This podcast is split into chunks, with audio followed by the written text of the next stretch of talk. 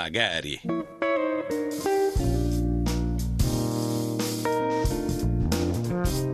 Magari. Il mondo com'è? E come potrebbe essere?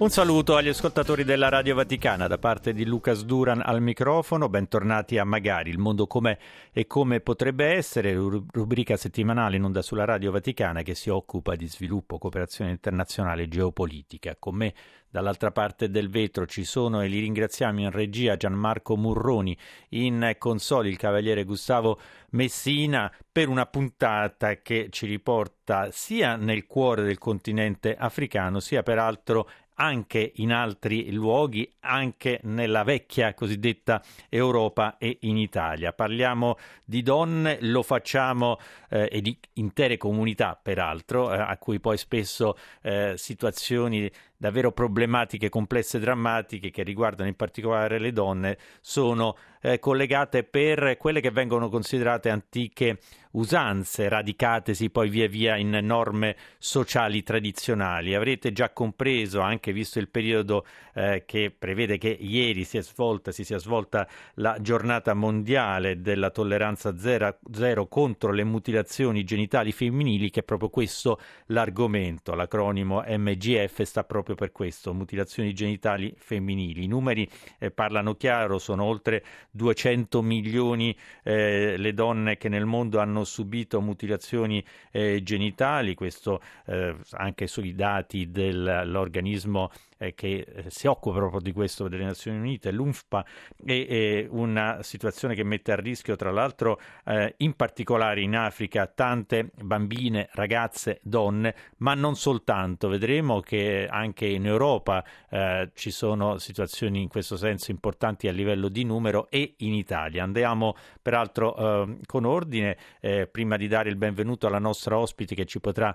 ben chiarire alcuni punti, anche come si sta cercando in particolare in Africa di intervenire sensibilizzando nella giusta maniera, perché stiamo parlando comunque di un qualche cosa che ha antiche origini, ma che allo stesso tempo è stato riconosciuto a livello internazionale come una vera e propria viol- violazione scusate, dei diritti umani. Insomma, eh, un tema importante, delicato. E ringraziamo per la sua presenza e per parlarne la vice direttrice di Amref, Amref Health Africa, Roberta Rughetti. Buongiorno, grazie, grazie a voi per averci ospitato. Eh no, ci fa, ci fa, molto piacere. Ieri è stata una giornata importante. La rete di prevenzione e contrasto alle mutilazioni genitali femminili di Roma ha organizzato proprio una giornata in occasione dell'evento che ho poc'anzi eh, ricordato in Campidoglio a Roma, nella sala della Protomoteca. Eh, una giornata proprio anche di eh, workshop di informazione e sensibilizzazione, come cerca eh, di fare da sempre peraltro l'altro AMREF, fin dal 1957 operativa nel continente africano, abbiamo imparato a conoscerla come la più grande organizzazione sanitaria africana e in questo senso ovviamente il tema delle mutilazioni genitali femminili è di primaria importanza. Barbara Urghetti, negli ultimi anni se ne parla di più, eh, sempre meno, almeno nella nostra eh, dimensione culturale, un tabù, lo res- resta peraltro invece eh, radicato, anche perché lo collegavo prima a antiche usanze, quindi magari questo è più complesso eh, per chi quelle usanze le vive, le condivide da tanto tempo, ecco, riuscire a trovare una chiave per evolvere eh, una, una, un'usanza, un comportamento che peraltro pregiudica, e ce lo dirà bene lei, anche l'avvenire e il presente eh, di tante donne di differenti età. Ecco, io ho dato qualche elemento, diciamo, di cornice per poi lasciare a lei anche lo spazio, innanzitutto per introdurre anche dalla sua prospettiva, anche di competenza, il tema in, eh, che stiamo discutendo in questo momento eh, qui a Magari. Prego. Grazie. Allora, sì, come dice giustamente lei, partiamo da un dato di fatto che è la, defini- la definizione delle mutilazioni genitali femminili. Eh, quando si usa questo termine si intende tutte le pratiche che possono essere di rimozione parziale o totale dei genitali femminili esterni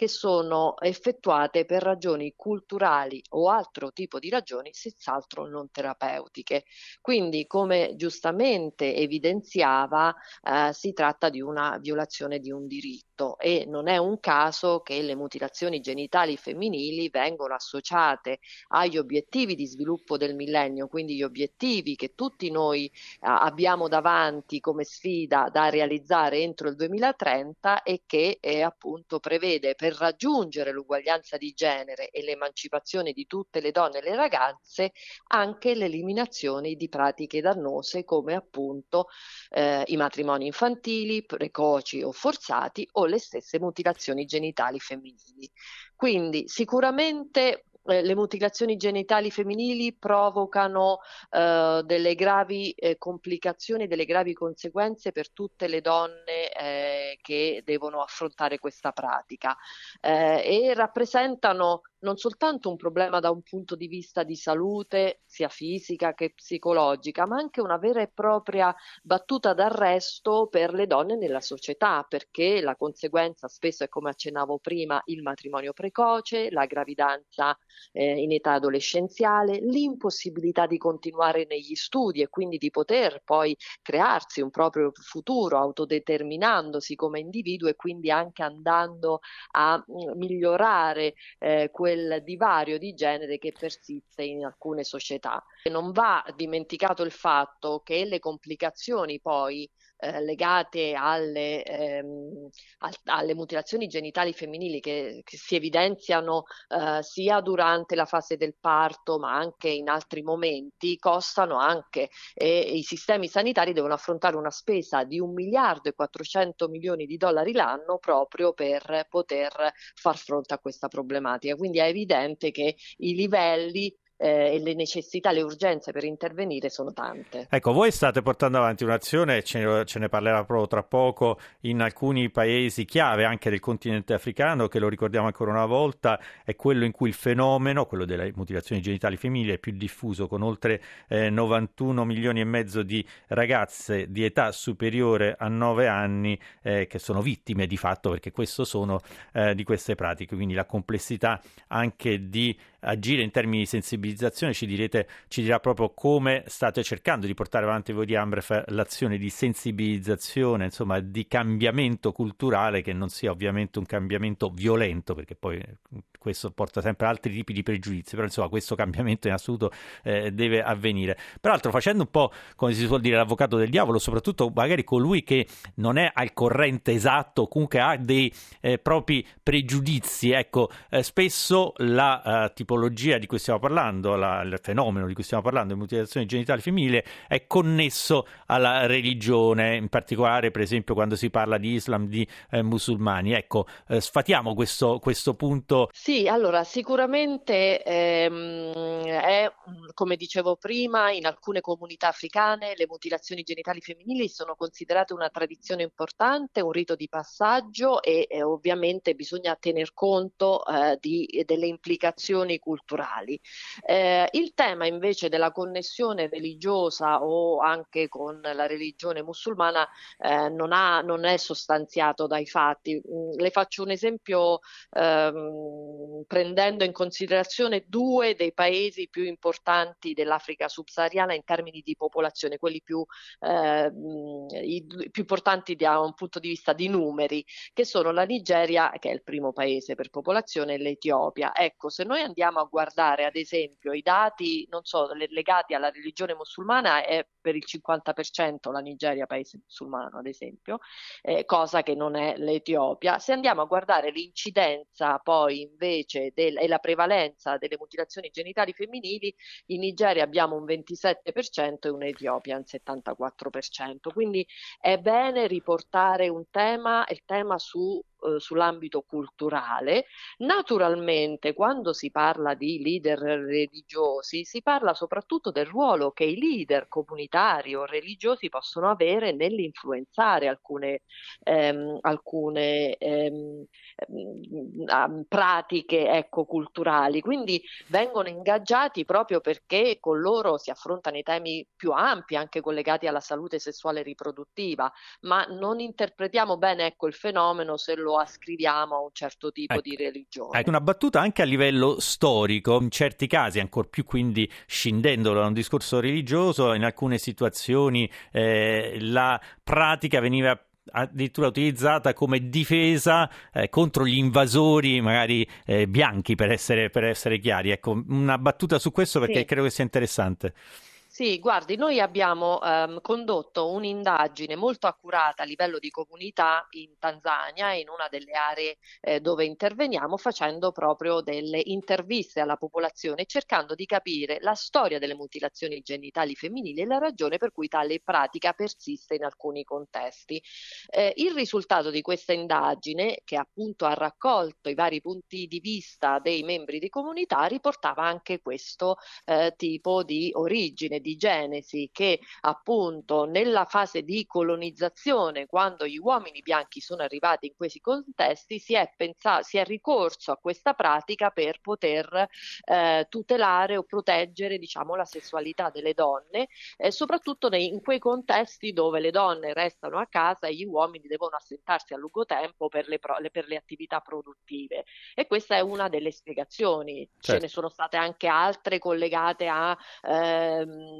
al ridurre il desiderio sessuale delle donne oppure anche alla buona e alla cattiva sorte, il fatto che una donna circoncisa potesse portare eh, buona fortuna ecco, sia al, al, marito che alla salute dei propri figli. Quindi sono tanti livelli ed è per questo che per le, la chiave del successo quando si interviene in questi contesti non è operare per le comunità ma con ecco, le comunità. Operare con le comunità è importante adesso entrare proprio nel vivo, il tempo vola via eh, rapidamente, ma eh, voi so che siete particolarmente presenti in Tanzania, Etiopia, Uganda e Malawi. Nel solo Kenya la presenza e l'azione quindi di Ammerf in questo ambito ha permesso, eh, e una parte specifica del Kenya, nel Kenya pensate dal 2009 ad oggi eh, di calcolare la diminuzione del 24% in termini di mutilazione, mutilazioni genitali femminili, quindi un risultato eh, importante. Come operate effettivamente voi di Amref, considerando tutto quello che abbiamo appena detto e che lei ha ben sintetizzato, proprio per lavorare con le comunità? Qual è il vostro approccio e magari anche il coinvolgimento di donne in particolare che fino magari a poco tempo fa partecipavano, eh, erano partecipi di fatto di queste usanze e quindi mettevano in pratica poi le mutilazioni stesse? Sì, allora in, in, Kenya partiamo da un dato di fatto che è fondamentale, è l'età ehm, nel, durante la quale si pratica eh, appunto la mutilazione genitale femminile, che è un'età particolare che segna il passaggio dall'adolescenza all'età adulta. Quindi vuol dire che è un momento fortemente eh, celebrativo e importante non solo per la ragazza ma per l'intera comunità e per la collettività. Questo è il dato di partenza, quindi la soluzione più efficace per proporre eh, una, sol- una una risoluzione ecco, del, del, problema stessa era creare un'alternativa culturale che fosse guidata dalla comunità e riconosciuta dalla comunità stessa come un rito, quindi come un momento dove poter celebrare la crescita delle donne. Quindi noi abbiamo ideato quello che è appunto definito come rito alternativo di passaggio che eh, permette da un lato di comprendere e rispettare i valori tradizionali e delle fasi proprio determinate all'interno della comunità riconosciute conosciute come momento di crescita, però fornendo appunto delle alternative. Sono dei riti alternativi che vengono realizzati all'interno delle scuole con le scuole stesse e che quindi consentono anche di poter celebrare questo passaggio, ma che non prevede eh, appunto la mutilazione, ma al contrario la possibilità delle ragazze di continuare negli studi, di poter essere, eh, um, lavorare sulla propria autodeterminazione e sulla propria autonomia. E naturalmente questo approccio prevede il sostegno non solo degli istituti scolastici, ma anche del contesto giuridico,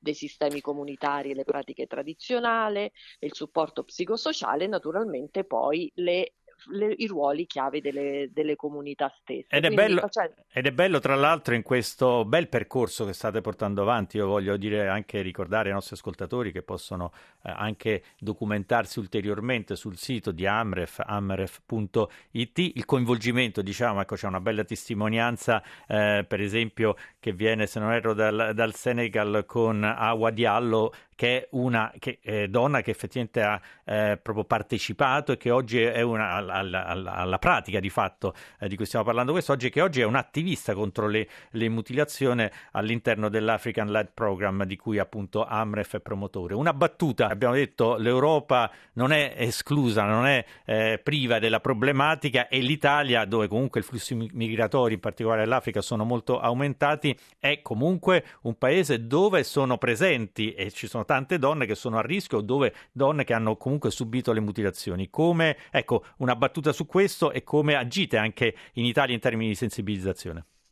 Allora, eh, senz'altro è un problema che riguarda anche il nostro paese perché eh, sul, nel nostro territorio vivono donne che hanno subito mutilazioni genitali femminili, che a loro volta sono mamme, quindi c'è il rischio che le loro ragazze, soprattutto nei viaggi di ritorno nei paesi di origine, possano essere sottoposte alla pratica. Noi ab- crediamo fortemente che bisogna replicare in Italia quello che facciamo in Africa, quindi creare un contesto dove il sistema educativo, il sistema sa- sanitario, il sistema sociale siano a supporto fatto per tutte le ragazze a rischio e non è un caso che nel 2023 ci siamo impegnati nella costituzione di una rete territoriale per la prevenzione e il contrasto delle mutilazioni genitali femminili, reti territoriali che abbiamo sia nel nel contesto di Roma, ma che abbiamo replicato anche a Padova e che stiamo portando avanti proprio per fare in modo che tutte le realtà che vanno dalle ASL o alle scuole o nel caso di Roma agli assessorati, sia politiche sociali, educative,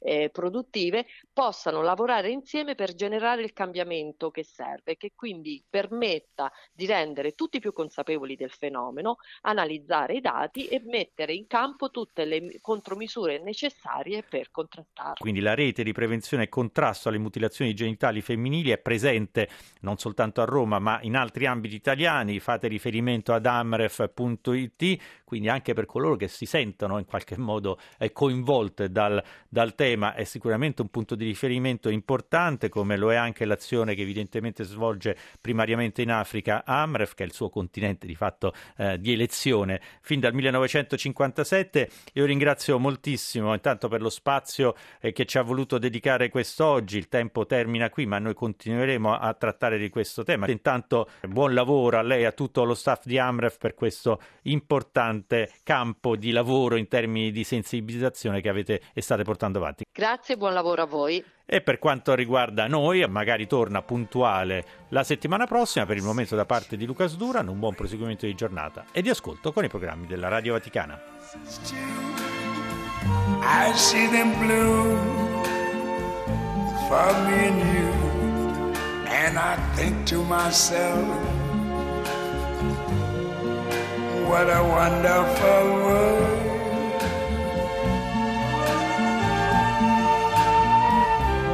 I see skies of blue and clouds of white, the bright, blessed day, the dark, sacred night. And I think to myself, what a wonderful world.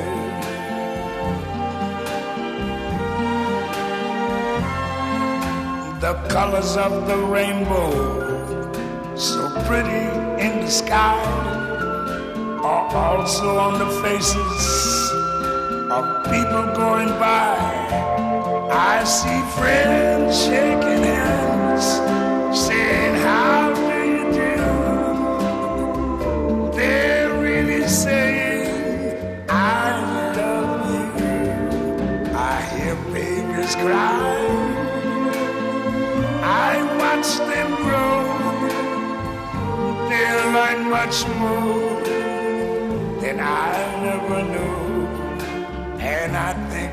myself, what a wonderful world.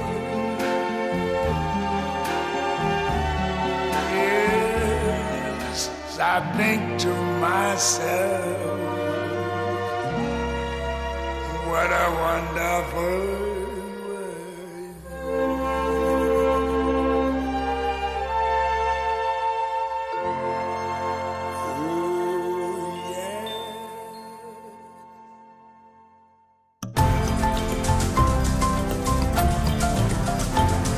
Stai ascoltando Radio Vaticana.